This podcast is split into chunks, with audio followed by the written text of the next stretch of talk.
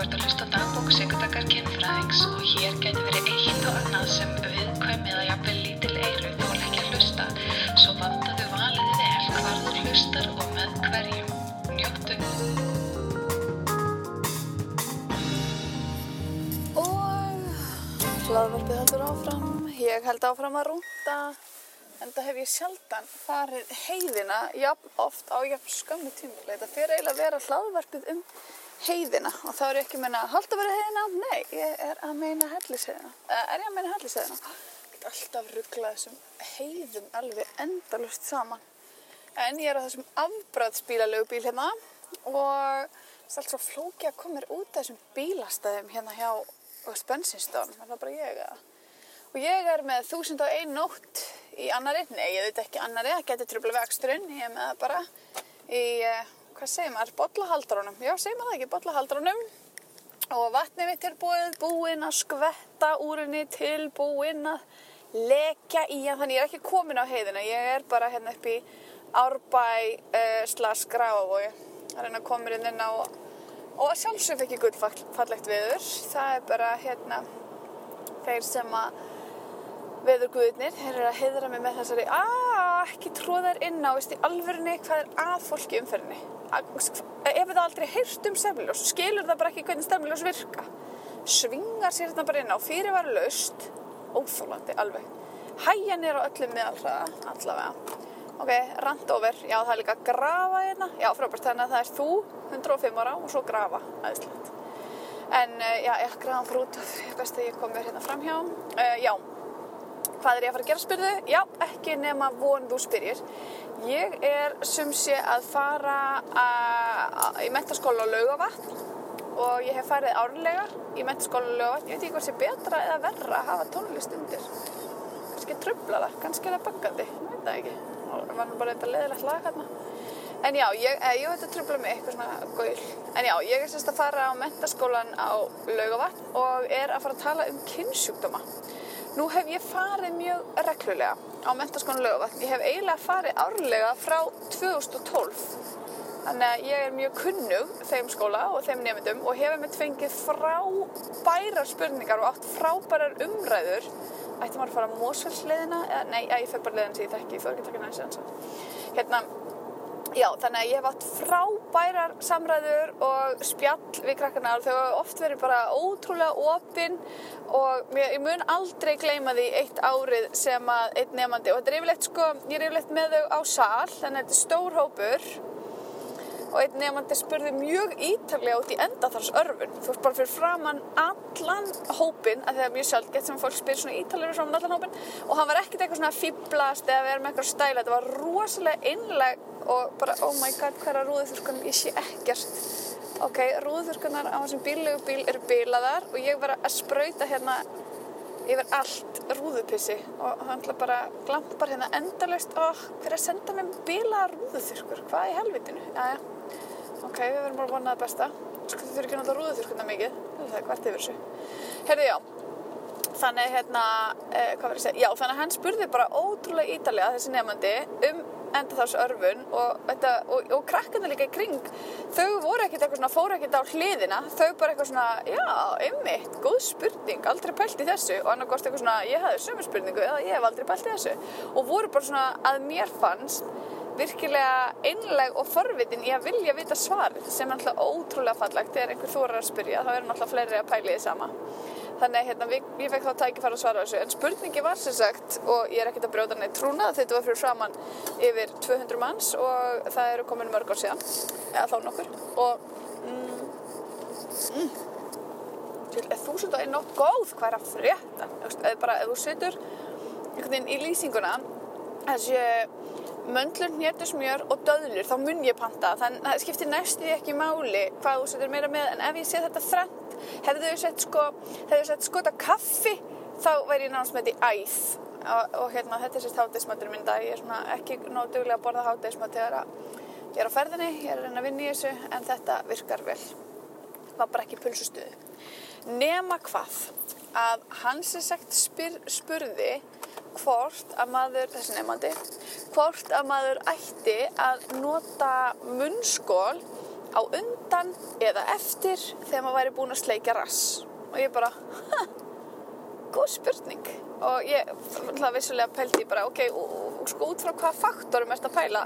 Að því að kynnsjúkdómar geta vissulega smitast munnmög við rass. Þannig að hérna ég var að pæla, þú veist, er hann að pæla upp á að vera bara fress í munninum eða er hann hættur með að fá okkur svona skrítið rassabræð í munnin eða vill hann fá okkur svona tingling sensation, þú veist, að því að náttúrulega þetta er bara, getur verið spritt í þessum munnskólum og þið getur rétt ímynd ekkert maður vaknar ótrúlega mikið við að fá sér munnskól eða svona sérstaklega eins og listerinn og þannig maður er alveg svona, wú, þannig að þið getur rétt ímynda ykkur að fá þetta, þú veist, munn sem er nýbúin að skóla upp á þessu, bara á rassin sinn eða, eða var hann að hugsa um tannhelsu, þú veist, þetta, hefði getað að fara í mjög margar áttir, þannig að við áttum hann að gott spjall og hann var sérst að hugsa um kynnsjúkdómahættu og það að innbyrða saurgerla og E. coli, hvort að þetta myndi þá drepa þá í munnunum og koma í veg fyrir hérna einhvers konar, ef hann fengi einhver maga óþægindi við að kingja E. coli gerlum eða eitthvað, þetta var, þetta var mjög mjög áhugaverð spurning en ég ætla bara að mælti með að hann myndi nota smokk og nú spyr þú, nota smokk, skil ekki rúla maður upp á tunguna? Nei, maður gerir það ekki. Maður gerir það sem kallast uh, töfrateppi. Þannig að þú rúlar út smokknum klippir efst, klippir neðst og svo klippir þvert. Og þá ertu komið með verju til að strengja yfir eins og til dæmis rass eða yfir píku. En ekki samt flakka frá rass yfir í píku. Það er ekki gott upp á síngarætu þannig að hérna, en sko varandi, munnskólið, þá er rauninni það kemur ekkert að sög að skóla eftir á en það kemur hins vegar ekki í veg fyrir neitt. Þannig að ef þú ert að hugsa bara eitthvað svona að ég vil ferskleika í munnin minn, þá er alltaf lega að nota munnskól. En það myndi ekkert svona koma í veg fyrir kynnsjúkdóm og smitt e, og þú verður búin að kingja hvað sem er ekoli gerlum sem búa í rassinum en kannski ekkert mann kingja í stórum mæli þú veist, sem er geta fengið óþægindi í maga eftir að hafa verið sleikaras en það er ekkert eftirlega það sem allir upplifa sko. um, en til að koma við fyrir kynnsjúkdómasmitt þá myndur við vilja nota þetta töfrateppi sem ég var að lýsa sem þú getur föndra úr smokknum og allir smokkar eru smurðið með sleipefni uh, sumum finnst ekki gott að sleika sleipefni þannig ég veit eins og í Nóri kynfræslu samtökinn þar sex og samfún þau dreifa líka smokkum sem eru ekki smurðið með sleipefni um, að því að sumum finnst eitthvað svona óþægilt að sleikja með sleipefni. En ég veit ekki, þetta er rauninni bara svona hvað fólki finnst sko, það er bara ólíkar, ólíkar skoðanir og það er alltaf læg þannig að hérna, og ef þú myndir munnskóla áður og þú verður ekki að fara að nota til dæmis töfrateppið, þú ætlar að munnskóla áður og fara svo að rassina mannskunni þá gæti þetta sviði svolítið. Eins og þú ímynda er bara, þú veist, þegar þú fæði þetta upp í, ég menna rassin er mjög viðkomur staður, taugandaríkur og, og hann er, en hann er líka með, bara hann er ekki með, hann er með svona þinnri slímhúð og ekki mikla slímhúð, eins og til dæmis ef við ímyndum okkur leikungin eða munnin þannig að hérna, það, þetta væri svona, þú fyndir ennþá meira fyrir því, skilur þú mig svo, já, þú fyndir bara ennþá meira fyrir því, ok? Þannig að sum finnst það kannski gott og spennandi menn öðrum myndir kannski bara svíða og þykja það óþægild og þetta er stuði. Þetta er bara svolítið svona, finn út hvað mann finnst gott en líka að geta treysti að bólfélagi manns hlusti á mann og að maður geti tala við bólfélagin sinn þú veist, gefið leiðbynningar og tekið við leiðbynningar En ég hef sérst farið árlega með svona ákveð spjall um kynlíf og kynhægðun og ég held ég að mér sé einu svona farið með spjall um BDSM. Við viljum rannsakna skýslu heimilana. Hmm, ok. Mm. Ú, það er svona stóran bit af dölu. Nefna núna er ég að fara að tala um kynnsjúkdóma. Og ég hafa pöntuð af fóröldrafélaginu og er að fara að tala um kynnsjúkdóma og með dassi af kynhelsu. Og ég yfirleitt sko legg ekki stóra áherslu á kynnsjúkdóma, ekki, að ég ger lítur þeim alls ekki. Ég fef bara ekki djúft í þá, þannig að þetta var svolítið hérna, nýtt fyrir mér, eða þú veist, ég, þekki þetta alveg, en þetta var nýtt fyrir mér að, gera, að vera með þetta sem svona aðal áherslupunktinn á kynnsjúkdómum. Þannig ég fór að lesa mér aðeins betur til og nokkrar sturðlar staðarindir sem eru áhugaverðar. Um, það var verið að finna upp smokk sem að breytir um lit ef að bólfélagin er með kynnsjúkdóm en og þetta, þetta var vinna til velun sko, þannig að það er eitthvað svona grætt fyrir lekanda blár fyrir klamdi, ég man ekki alveg hvernig litakóðin er en hans breytir um lit eftir hvort að bólfélagin sem er kynnsjúkdóm ok, róa þetta, er ekki svona tvöföldun þú ert að keira hérna á í alvörunni, 140 og það er, það er að koma mótið þér. Hvað er að gerast í umferðinu í Íslandi? Í alvörunni, ert að drífa því svona mikið? Þú nettir ekki svona skafa. Jesus. Það er ástæð fyrir ég stundi með fordóma fyrir svona pallbílum eða þú veist svona stórum svona trukka jæppa trukka eppum einhvern veginn. Þeir eru stundum að hafa sér illa í umferðinni, það er bara þannig. Nefnum hvað, allavega, Já, þannig að þessi smokkur, hann skiptir um lit og, en, en sko það, það er ekki búið að full svara öllum spurningum að þetta er rauninni, þú veist, skip, eh, þannig að ef þú situr hann á þig og þú ert með kynnsjúkdóm, þannig að segja þú ert tippið og þú ert með klamdíu og þú situr smokkin á þig og hann verður blár, þú veist, það þá svona, já, ó, ok, þú ert með kynnsjúkdóm, nú skulum við haga kynlífinu okkar eftir því að taka eitthvað ákvarðanirna. Um, eða er þetta, þú veist, þannig ef þú ert ekki með kynnsjúkdóm, er þetta þá þú stingur inn í hina manneskuna eða sittur á hendina þar og stingur inn í hina manneskuna og ef það kemur eitthvað litur út, þá er svo manneski með þann kynnsjúkdóm eða hvað?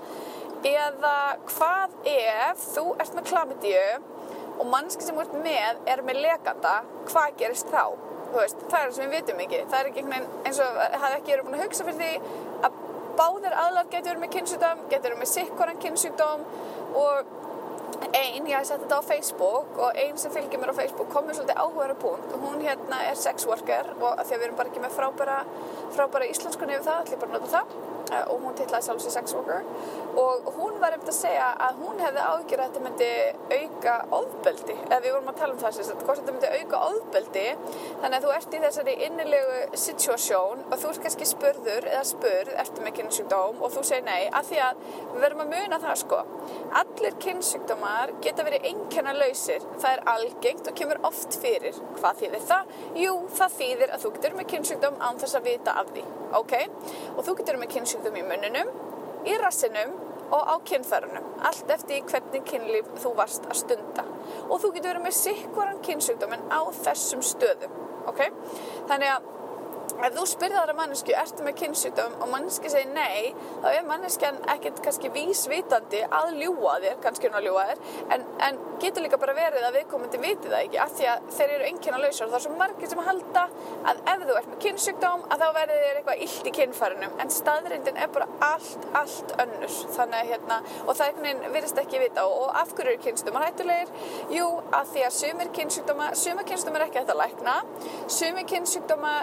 Lækna, með hérna hvað er þetta, hvað er þetta svo tekur, þú veist, síklif en sumir kynnsjúkdómar eins og lekandin er að verða fjöl ónæmur fyrir sumir síklifum það hefur ekki greinsulegis hér á landi en það er komið í löndunum í kringum okkur þannig að þá skiptir máli að ná þessu snemma og hérna, að hann far ekki að grassar í líkamanninu að því að hvað geta kynnsum að gert?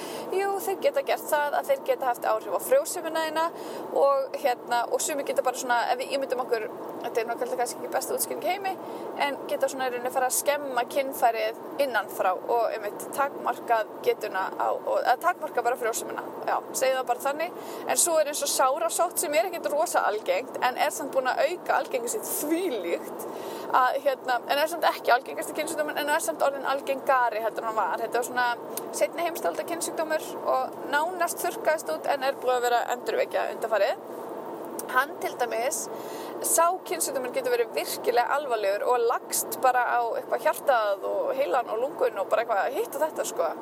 Þannig að hérna þannig að þetta skiptir máli og það sem skiptir alltaf máli í þessu er að ef þú ert búin að stunda óvarið kynlíf við alls konar fólk og ferð ekki í tjekka á milli þá náttúrulega kannski ertu að láta grassera kynnsjúdóma og ekki nómið það er að grassera hjá þér heldur ertu að smita þá áfram ok, og Íslandi eru kynnsjúdómar tilkynningaskildir hvað þýðir það?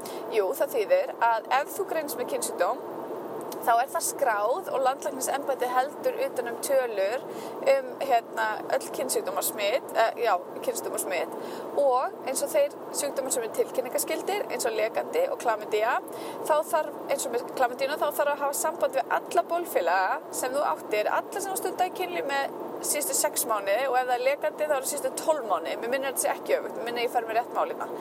Þannig að 6 mánu og 12 mánu og þá, þá segir þú lækninum sko, bara herru þetta eru bólfélagarnir mínir og læknirinn getur þá, annars, þú, þú getur ringt í viðkomandi en læknirinn getur líka sendt nafnlust bref og þá kemur nafni þitt ekki fram en þá bara sagt mannski sem þau stundar kynlíf með á undanförnum sex mánu var að greinast með kynnsjúkdóm ég man ekki hvort þessi tilgrænt hvaða kynnsjúkdóm en allan að var að greinast með kynnsjúkdóm vinslensk kondi í tjekk af því þá eru náttúrulega svolítið háar líkur. Samt eftir hvernig kynlíf þið stundu að svo manneskja sé líka með með kynnsjúkdóm segi þannig að hérna þetta er svona ákveðin ringur og já, með þennan smokk. Þannig að þetta er svolítið sko, þetta leysir ekki þetta, þetta eiginlega, þetta sko þetta er ekki ómögulegt eða ræðilegt þessi, hann að litagrendi smokkur.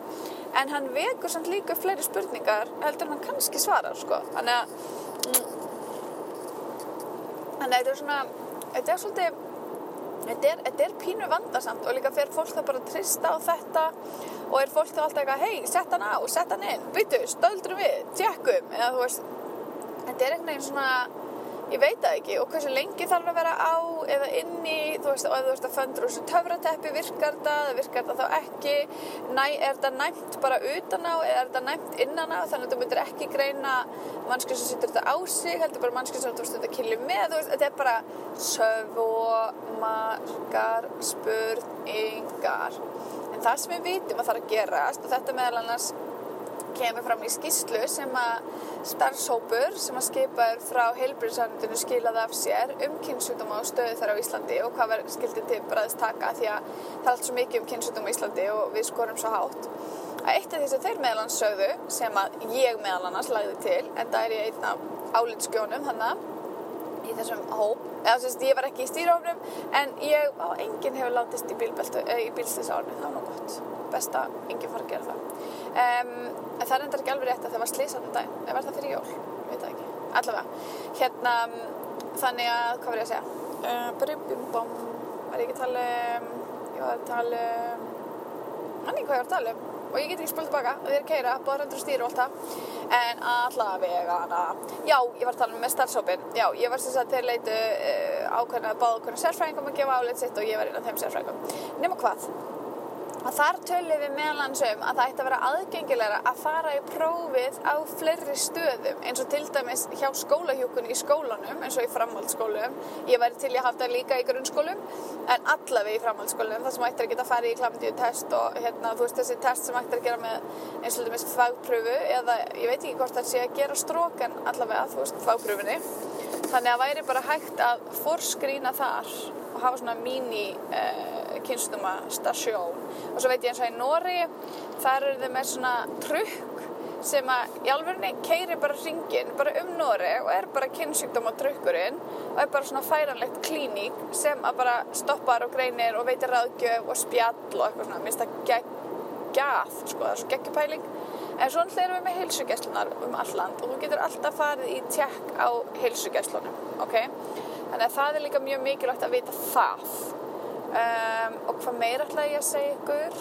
Já, þannig að þessi smokkur hann er ekkert svarið við öllu skilur hann er, hann er, hann er hlut á svarinu en hann er samt líka þú veist, við erum með svo margar spurningar sem við þurfum að svara. Þannig að hann er hlut af samræðanum, ég var að segja það. Hann er hlut af svo spjalli en hann er ekkert hann er ekki einlausn eða svarið þá hann getur verið hluti af því. Helliseiðvirkjun, jú þetta er helliseiðin sem ég er að fara að keira. M1, ekki holdt að vera hefðina því það er fyrir norðan. Mm -hmm, hefum þetta alltaf reynu hvað er næri fréttum? Um, mm, já, ég fæ einstakar sinnum í kemfraslu þá fæ ég spurningar um HVV nema ég er eiginlega ofta spurð út í alnæmi.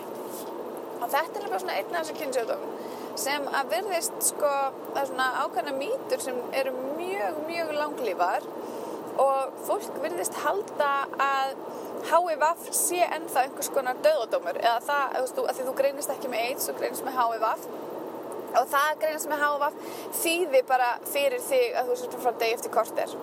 En málið er að í dag þá eru lifin, þessi samsettu lif sem eru gefin við HIVF þau eru það góð að þau geta haldið HIVF veirunni í skefjum Um, þannig að hún er raun ógreinanlega í líkamannum og þeir sem eru ógreinanlegir þeir, er, þeir smita ekki þú veist, afsend ekkert var takin að sensa en þeir smita ekki þannig að þeir geta oft gefið brjóst og þeir geta fætt gegn leggöng og geta stundað jafnvel óvarðar samfarir en þá er náttúrulega það er kvart til þess að þú notir verjur sérstaklega ef partneriðin eða bólfélagin eða maki er hérna HVF neikvæður, því er ekki með HVF. Þannig að það hafa orðar ótrúlega framfærir. En ef þú myndir ekki gera neitt, ef þú færir ekki í tekkið mynd, sem er sérstaklega blóðpröfa, ef þú kemist ekki að því að þú væri með HVF, þá getur það þróast í alnæmi eða AIDS og það getur dreyið til dauða innan sjö ára. Það er bara þannig. Og til dæmis þá hérna, þegar ég var ofriska barnið nummið tvö, þá stóð mér til bóða að fara í að láta skima blóðum mitt fyrir HFF. Ég man ekki hvort það hefur líka, það var ekki hann með barn eitt, það var hann með barn tvö, ég held það ekki verið með barn eitt, það var allan með barn tvö og svo mann ég ekki hvernig það var með barn þrjú, hvort, hafi, það hefði aftur verið spurt eða ekki. En maður fer alltaf í kynnsjúkdómapróf þegar maður er óléttur út af því að hérna, margir kynnsjúkdómar geta smitast sérstaklega því að það er slímhóð í leðgöngunum og svo slímhóð í augunum þannig að geta smitast við fæðingu í gegnum leðgöng í barni þannig að maður er alltaf, alltaf að tjekka á því sko. Og ef hafa fjákvæð móðir til dæmis er vegnarspann þá er barninu oft gefið sagt, lif fyrstu sex mánu eftir að fæðist og það er skoðuð hjá þeim hérna En sumir mæla reyndar ekki með brjóstukjöf ef þú ert hafa fjákvæð af því að það er eitthvað með að veirin á að geta fara í gegn. En mér fannst ég, mér fannst ég samt lesa mjög samt með það, mér fannst ekki, mér fannst ég alveg lesa sumir segja það megið sko. Þannig að enda er ég ekki hafa sérfræðingurinn. Við um frábært, frábær samtök á Ísland sem heita HVF Ísland sem eru sérfráðstanda flottum málþingum og umræðum og eru flotta og eru duglega á Facebook og virk með alls konar félagskap og eru um að leita sér líka, líka leita sér þangað og á Íslandi eru tæplega 400 einstaklingar með HIVAF og það er miklu fleiri karlar. Hérna, eins og til dæmis 2017 greitist 25 karlar en einungis þrjár konur. En þetta er algengast hjá karl, karlum sem stundar kynlið með öðrum karlum og svo hérna hjá gagkinuðum karlum. Þannig að þetta er svona stærstu hópurinn sem er að smitast. En líka eins og við sjáum hérna, í kynnsjúkdómanum þá hérna, eru, eru kallanir oftast að smita, sérstaklega kallast kynlíf með öðrum kallum og mm, þannig ef þú ert kallast undir kynlíf með öðrum kallum það er stjórnirinn það sem kallast sérstaklega áhættuhópur að því að það er auðveldara fyrir kynnsjúkdóman að smitast ef þú ert til dæmis mikið í endaþarsörfun þannig að hérna, en líka bara ef þú ert þannig að þú ert mikið í endaþarsörfun sama hvað kyn þú ert. Og hérna þá er hægt að taka sem kallast PrEP. Ég man ekki alveg skamstöðuna en PrEP er sem sagt er svona forvörn fyrir HIVAF þetta byrjaði á Íslandi fyrir árið síðan. Páll Óskar var í rauninu svona patient zero sem byrjaði með, var hérna með fyrstu pröfuna hérna í Íslandi. Og þú getur tekið þetta þá tekur það reglulega, ég myndaði bara eins og pilluna getnaðarvartapillin eða eitthvað. En þú þarfst að taka þetta regla og svo þarfst að mæta regla í blóðpröfur þess aftar en þetta sést á að koma í veg fyrir að þú smittast að háfa þannig ef þú tilur þessum hóp sem er líklegri til að smittast að háfa þá er þetta valkostur og getur alveg verið sniðugt. Og eins með háfa flifin þú þarfst að taka þau daglega og þarfst að halda nokkru reglu í að taka þau. En á meðan þú tekur þau þá getur lifað alveg heilbrið og heilsusamlega lífi og aukaverkarnir hafa minkað alveg töluvert. Og það er eins, ég var að lesa með veist, þessi síklif sem eru gefin við eins og klamdi og lekanda með minnir að hefur verið með lekanda þar sem að þú þurftur einhvern veginn ég held að það hefur verið lekanda sem þú þurftur að koma aftur og staðfesta að lifið meðferð hafi, virkaði, hafi virkað eftir einhvern x tíma. Og það er alltaf líka sem margir klikka á. Ok, þannig að þau smitast taka kannski lif en eru kannski ekki að klára lifin eða þú veist, fylgir ekki alveg eftir hvernig að taka þau eða sem lif maður ekki drekka onni og allt svona og er ekkert alveg að hlýða þessu þannig að þá dregur það getur þannig að dreigður úr virknið þeirra.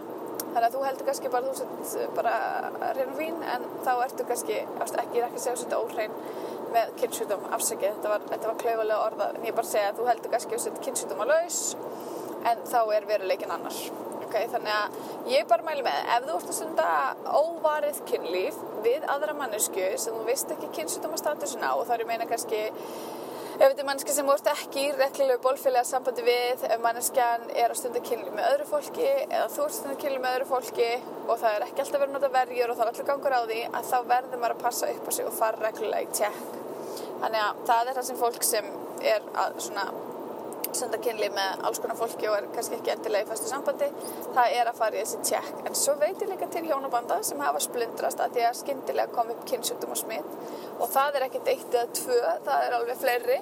Þannig að hérna, það er ekki þar með sagt að, að þú sett í sambandi að allt sé slett og fellt sko. En maður þarf bara að passa upp á sig. Og maður þarf að passa upp á líkamann sinn. Og þetta er bara eitt af því sem maður þarf að vita maður þarf að vita af kynnsjúkdómum og maður þarf að, að, hérna, að fylgjast með þessu og, og í rauninni er kynnsjúkdómar ég held ég að maður tala um þetta í rauninni eru kynnsjúkdómar rangnefni hérna á Íslandi að því að þið kannski séð eins og í ennsku þá er tala um STD og STI STD er sexually transmitted disease. STI er sexually transmitted infections. Þannig að í rauninni er í rauninni, það er eiginlega skipt upp kynnsjúkdóm er skipt upp í bakteríur versus veirur og veirur er ekki hægt að lækna en bakteríur er hægt að lækna. Þannig að klamidía, legandi það flokkast til dæmis undir bakteríur það er hægt að lækna.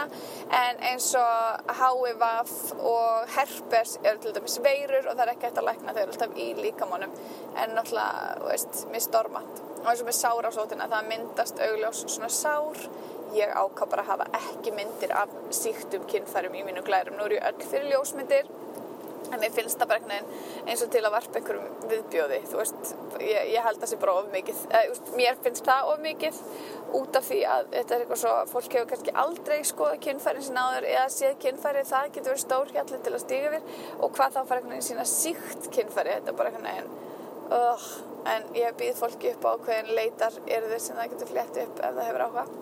Og eitt sem er áhuga er að til dæmis ef þú ert með kynnsjúkdóm að þá er eins og að sé, veist, þá er auðveldra eða líklegar fyrir líkamann ef þú stundur kynlíf með mannski sem er háfa fyrir ákvæð og uh, er til dæmis ekki að lifa hann sínum eða eitthvað að þú smittist þá háfa þannig að það er eins og kynnsjúkdómurinn ef þú ert með fyrirleikjandi kynnsjúkdóm þá auðveldar hann fyrir önnur smitt sem er líka bara mjög áhugavert.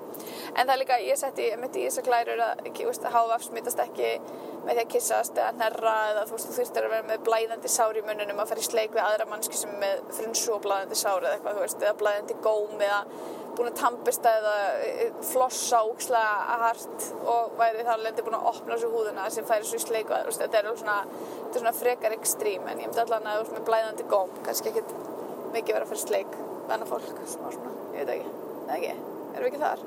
Mm. Mm. geggja veður það er svolítið úrslega kallt, það er uh, mínus 15 alltaf mínus 15 þegar ég er að keira þetta, hvað er það? Það er svona kallt að maður fær svona kulda inn í, inn í heila.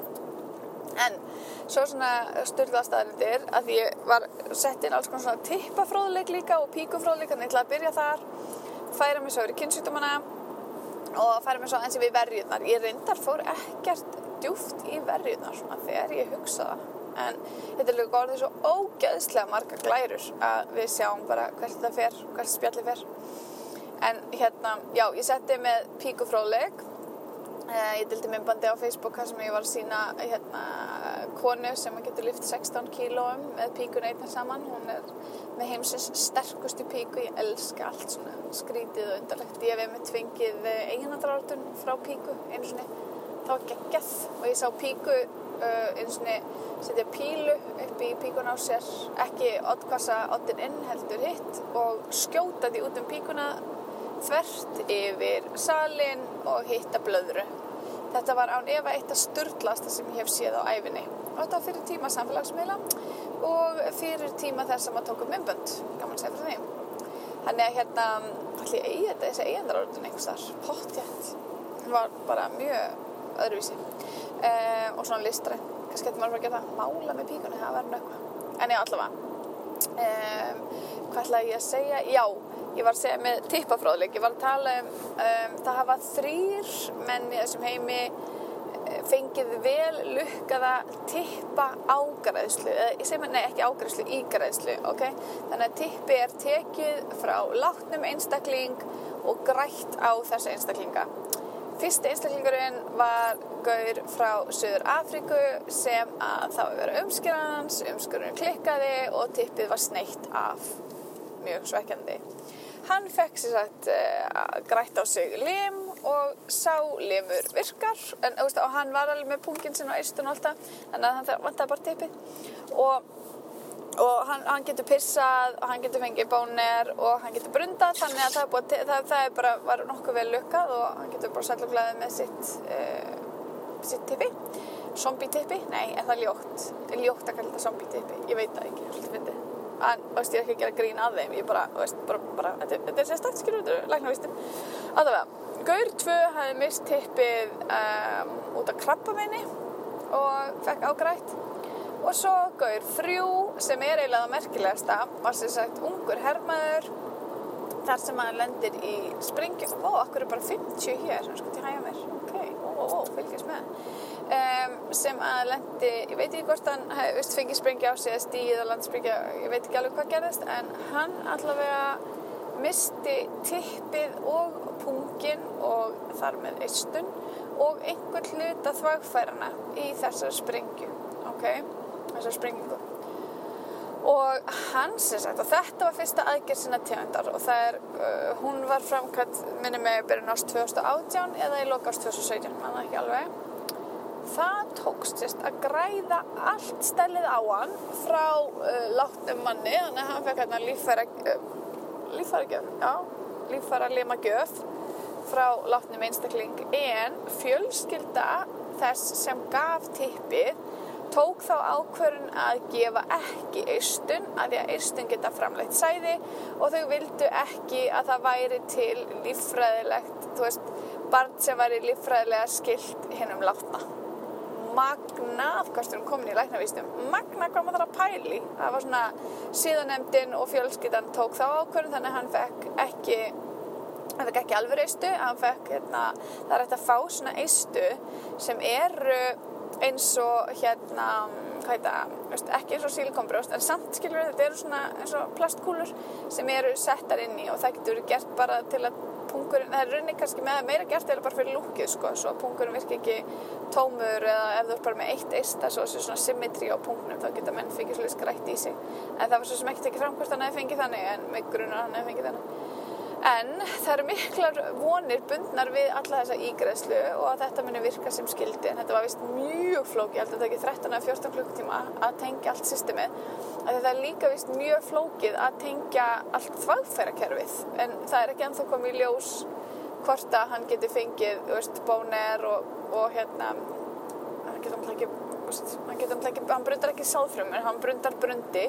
Um, en er ekki, þetta er ekki alveg tími verið aðeins að leiði það ljós það er eins og stutt síðan það var. En John Hopkins háskóli í Ameríku er sérst með þetta mál og þar var að gera framkvæmt og, og þar eru læknar að æfa sig á líkum að tengja þetta allt og skoða þessi kerfi. Og þeir er meitt hérna, áætla að einn svona aðgerð kosti millir 300 og 400 þúsund bandaríkjadala og þetta er þá greitt fyrir af spítalunum allan að sanga því sem stóð vefsíðinu þeirra en þetta er áhugavert þeir tóku sérstaklega fram að þetta stæði ekki til bóða transkörlum mm -hmm. mm, mm, mm. en það þýðir að þú fættist með píku vilt fá tippi þá enn sem komið er er þessi aðgerð ekki fyrir þig bara fyrir þá sem fættust með tippi og lendu í einhvers konar skada eða háska. Þannig er forgangsrað það finnst mér mjög áhugavert og má debata það fram og aftur. Svo ætlum ég að tala um, um píkuplastík svona hérna lítið aðgerður á píkunni eða skapa barmaðgerðir og Já, ég ætla að tala um því svokallega megarhaft sem í raun er ekki til og er algjör mýta og er búið að vera að fjalla um gjörsamlega rámt og vittlust í öllum bókum sem er ennþá kendar á Íslandi í dag. Mannslíka minn frá 2011 er með staðrenda villu um megarhafti, gaman að því eða ekki. Já, þannig að það er svona planið og svo bara hérna, þannig að við erum að fara að detta hann í kynstuma og smokka aldrei vita nema ég bræði á leik og blási upp einn eða tvo smokka og fikri mig áfram og leika eitthvað með það og kenna um eitthvað sleipi efna triks og gera eitthvað svona skemmtilegt með þeim og hérna, já, og svo vera samræðina þeirra og spurningar svolítið að stýra hvert þetta fer. Og svo er ég með strákakvöld í kvöld elska strákakvöld, ég elska líka stelpukvöld. Strákakvöld er svona líka bara svona að því að ég er stelpa og náttúrulega ég er að skrifa daða þá er ógæðslega gott að fá strákakvöld í í hérna 17 stega vind, vindkviður hérna, 17, 17 metrar á sekundu, er ekki þannig, 17 metrar á sekundu hérna undir Hafnarfjalli, alltaf að geta í elsk Hafnarfjall. Mér er samt leiðilt að sé að vera að springja það allt í burtu, en mér finnst það samt mjög finnst alltaf gaman einhvern veginn að kíkja það og kæra fram í það. En það er ógeðslega kvast og það er ógeðslega kallt og það er bara báðar hendur á stýri og tala í handfrálsa. Hérna eru menn bara að sigla á 80. Þú verður bara að taka fram mér eða að pyrra það á því það þýðir ekkert annað. En já, skrítið er svona að springja burtu fjall, skrítið pæling. En svona er þetta víst. En þannig að hérna, já, þannig að og strákakvöld í kvöld, símtal við útlönd og uh, verkefni þar og það er bara alls konar spennandi pípunum. Alltaf alls konar, alls konar, í alls konar, alls konar og allt ótrúlega skemmtilegt og spennandi. Þannig að já, best að fara að klára hana seg og þetta er kynnsjúkdóma, segjum það, yfir út.